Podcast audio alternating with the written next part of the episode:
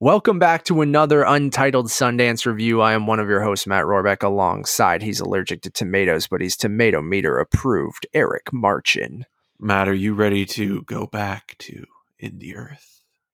From the director of The Meg 2, the upcoming The Meg 2. um, ben Wheatley's In the Earth is what we are reviewing on today's Sundance review. Eric, we are halfway or over halfway through the festival. Uh, tons of reviews that people can go check out right here on Untitled Movie Reviews. Uh, ben Wheatley, a director that um, is uh, just breaking out into, I guess, you know, um, the mainstream. He's been kind of an indie director, making small, smaller movies um, for a little while. But he had Rebecca on Netflix last year, and now he has James Hannibal Hammer. Um, yeah. Uh, oh God. Yeah. We won't get into that. But today we are reviewing his new uh, horror film that premiered at the Sundance Film Festival, In the Earth. Uh, Eric, let's just get right into it. What is In the Earth? Yeah. So In the Earth is Ben Wheatley's kind of return to small scale horror movies, both Kill List and A Field in England um, are kind of very much represented of his career thus far in, in, in terms of you know him as as a filmmaker and sort of psychedelic qualities with a slow burn underlining kind of menace and atmosphere. And in the earth is very similar uh shot during the pandemic and this movie is sort of about the pandemic but not naming it covid and not really talking about what it is specifically just saying a sort of a, a, nameless pandemic has has taken place and the world is changing and uh, a scientist played by uh, Joel uh, Fry, who is probably best known for playing the sidekick best friend in Yesterday, was actually also just recently cast in the new Jane Austen adaptation of Persuasion with uh, Sarah Snook.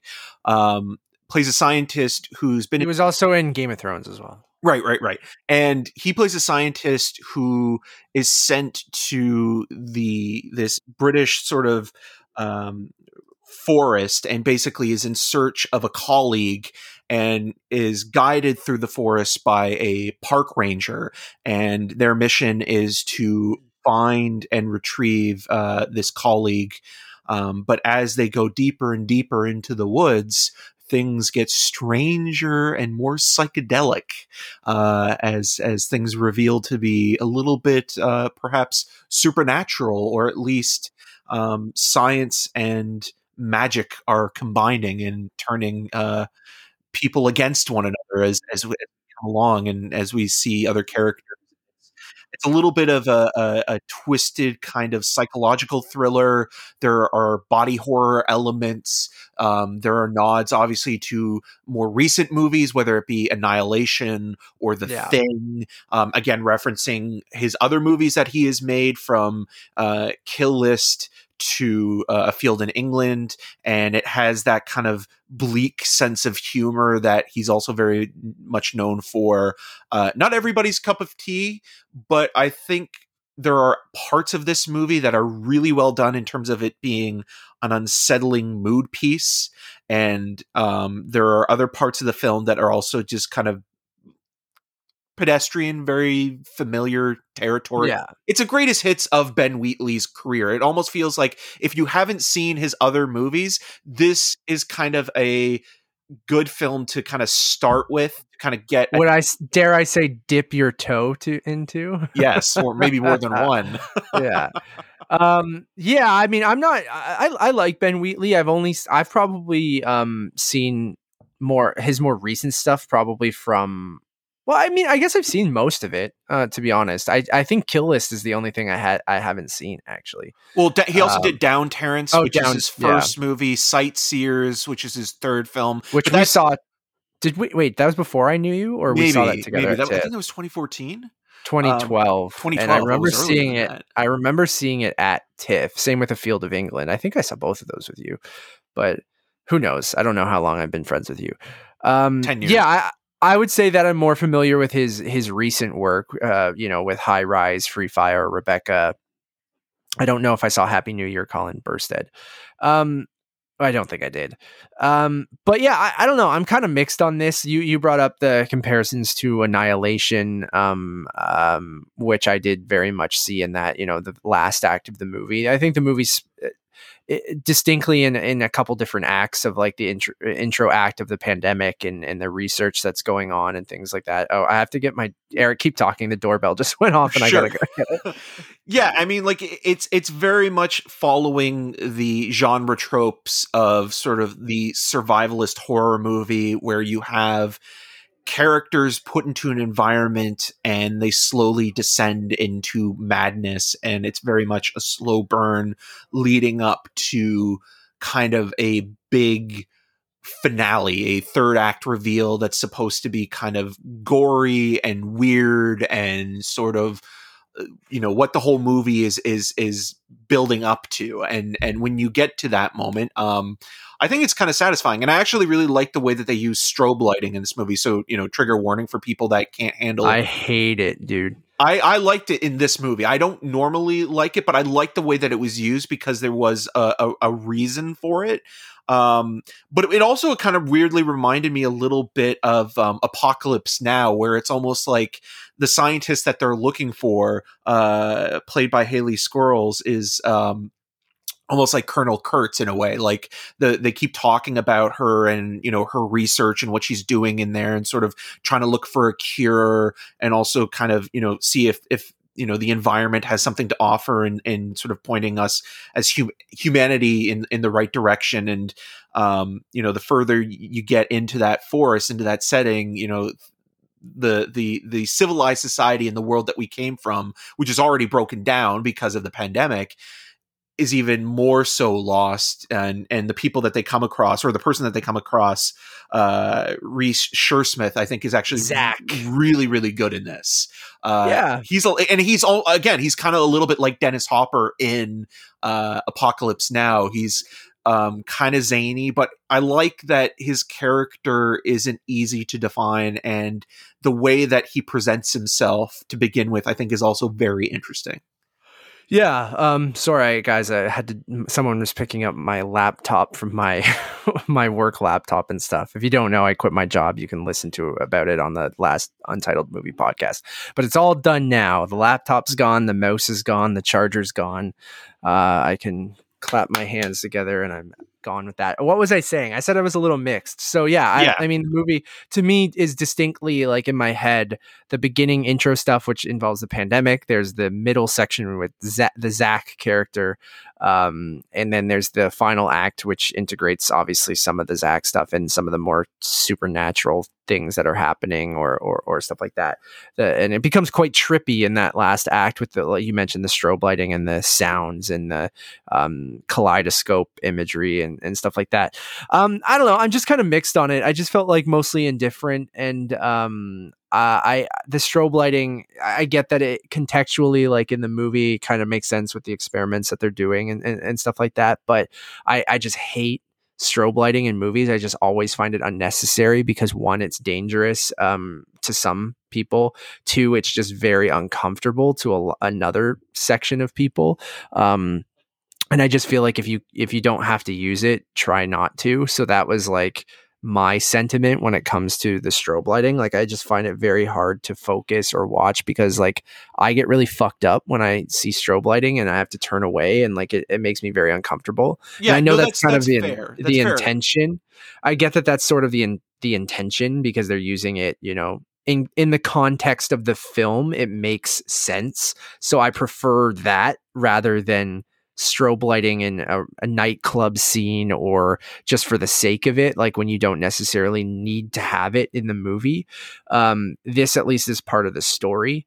Um, but I don't want to get too hung up on that. But um, I like the as it gets trippier into that last act and you start to kind of they hint at some of the maybe um, supernatural or kind of um, fairy tale esque almost uh, nature of some of the the things that they're talking about, and um, and integrating it into the COVID stuff. I don't know if it all totally works for me, but like, um, I like the psychological nature of the stuff with the Zach character as you know, Zach um, attack. Um, yeah, as the Zach attack is happening, and um, so like I don't think I, I, it just didn't really totally click with me. Um, That's fair. And I think that like I don't necessarily think it's a bad movie or anything because it is. It feels very like Ben Wheatley's always kind of hit or miss for me. Um, and I, I like a lot of the thing, a lot of things in his movies, but then they don't always work. Like I don't know if I've really loved anything he's done. Um, I think But you need, you haven't seen Kill List, have you? no, which I heard is very good. That's the one I think you would like the most. I think like that is like his best film and it predates again like we, I think I've talked about this before when we were reviewing Midsommar and and and Hereditary and talking about that where like it kind of predates Ari Aster's stuff and and like there's similar themes and and sort of a, a dark kind of twistedness within almost like a very familiar setting or at least one that's kind of almost banal and then some like it gets a little bit creepier the the further you push into the plot and the more you uncover and that's kind of what this is as well where yeah, I was gonna say that's kind of similar to this, and you can obviously see like he he could get very gruesome at times, and it, it's uncomfortable. Um, I made a joke about dipping your toe in, um, which I won't spoil that, but that was a, a joke towards. there's the always movie. something with like a body part in one of his Yeah. movies where like something like really is horrible or off-putting like the the film i don't like of his that um it, it, there is some dna of this in in in the earth is um a field in england which i feel like that film to me is his most kind of experimental for the sake of like just kind of like okay i got a group of my friends together i'm going to shoot this movie in a literal field in england but make it kind of like a period piece and sort of like add you know disturbing like sight gags and visuals of like you know genitals with like warts on them and things like that. And like that's kind of also like his weird sense of humor. But i think when he is really really kind of at his best it's sort of stripping away the psychedelic aspect of it and just leaving it as kind of an atmospheric and eerie sort of yeah. experience and that's what kill list is and and i really like sightseers as well but sightseers i would say is i mean even though he directed the film i mean alice lowe her signature is much is as much on it as a writer and co-star in, in in the film um and her sensibilities in terms of humor are there and you know having also she directed uh, Prevenge. Um, you you can kind of tell that that's you know as much her film as it is his. Um, but again, like if you haven't seen a Ben Wheatley movie and kind of want to gauge what he's like as a filmmaker, I would recommend this as like kind of like uh, sort of the the the way to kind of be introduced to him if you don't watch Kill List or um, Down Terrace or or A Field in England first. Like if you're coming into this movie as your first Ben Wheatley, you'll get a pretty good representation of what he is as a filmmaker.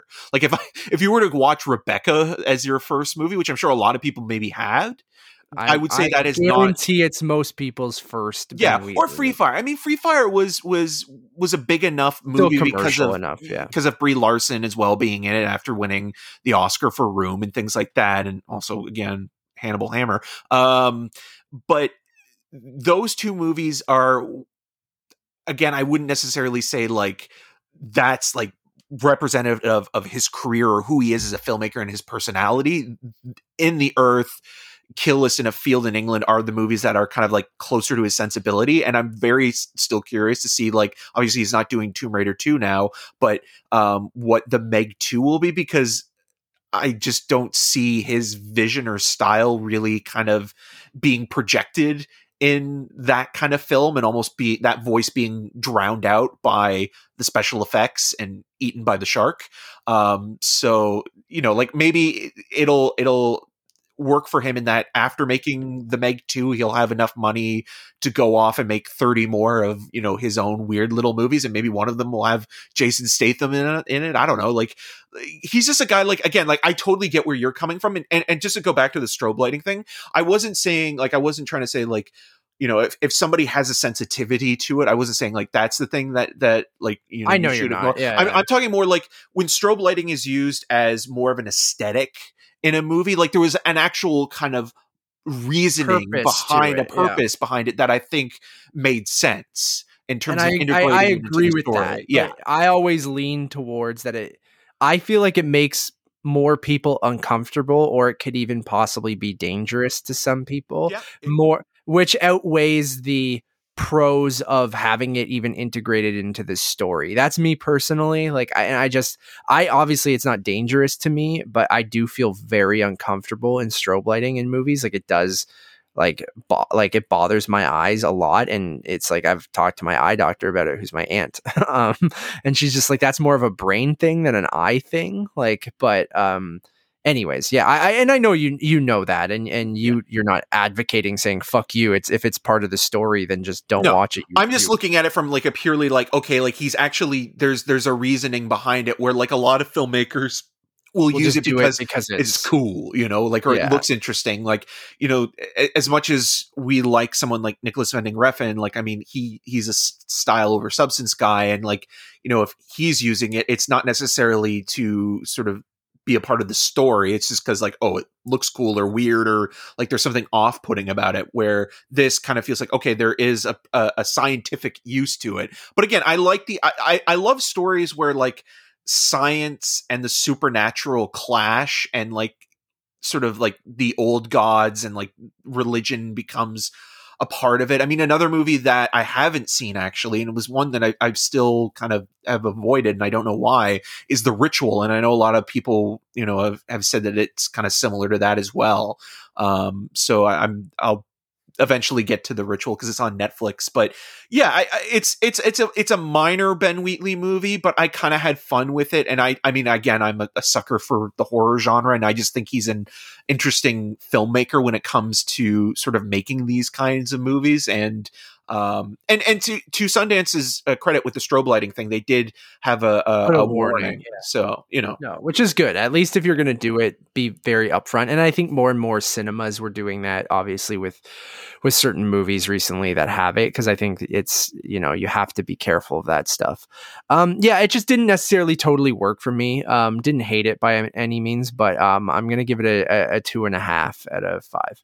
I'm gonna give it a three and a half out of five. I I enjoyed the movie, and I thought it was a uh, psychedelic romp in the woods. Nice. Um, thank you all for listening. Uh, please check out the rest of our Sundance 2021 coverage right here on Untitled Movie Reviews. We have tons of stuff up on this channel and obviously a ton of content uh, previously before Sundance. So please go check all that out if you're new.